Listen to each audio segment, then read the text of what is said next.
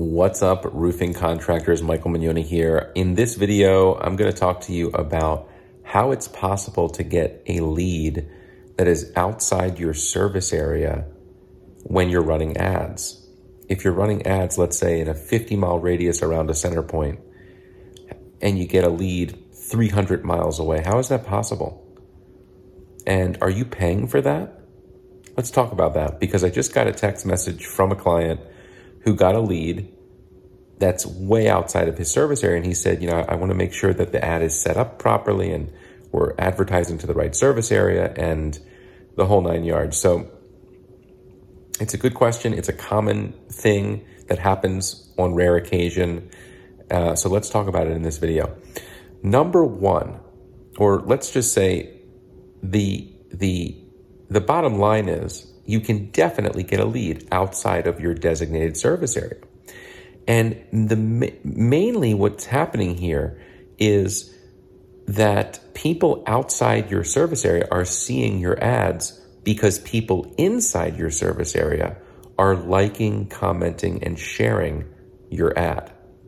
Whenever someone likes, comments, and shares your ad, if they have a friend on Facebook that is outside your service area, if they're friends with someone in a different state, that theoretically and technically that person might see the ad that they liked, commented on, or shared.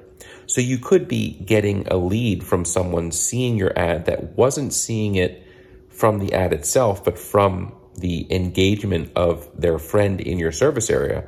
And then they're just not realizing that you're not a contractor in their service area that can actually help them and they're filling it out.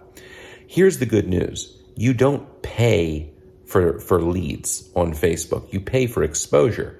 And exposure that you get as a result of someone in your service area liking, commenting, or sharing your ad is not is not mm, uh, uh, exposure that you're paying for. That's additional exposure that is free. So that lead you got while a nuisance is free, doesn't cost anything, doesn't take away from um, your advertising and or or it, and it doesn't hurt you at all. Now there is a way that you could be getting leads from outside your service area that means that the, that something is set up incorrectly. Number one, the person who set up the ad could have just really messed up where they put the target, uh, but then you'd be getting a lot of leads outside of where you want to. Um, and th- that would be easily identifiable. Another is something a little bit more insidious, but very easily um, mistaken, or or this is a mistake that people can very easily make because when you're setting up ads on Facebook, the default setting for a service area is um, that it, it's people. So the, Facebook, the default setting is people living in or who have recently visited this particular service area. Now, what's what that means is that if you put a 50 mile radius around a center point, let's say 50 miles around um, Nashville, Tennessee, and you you leave it as people who live here or who have visited here recently, you could end up showing your ads to people that live in Hawaii that were just in Tennessee last week visiting their family. So you got to make sure you change that setting or make sure the person who's running your ads uh, uh, set that up properly to just people living in this service area. That's a very simple thing to mess up, and people that don't know what they're doing mess it up all the time.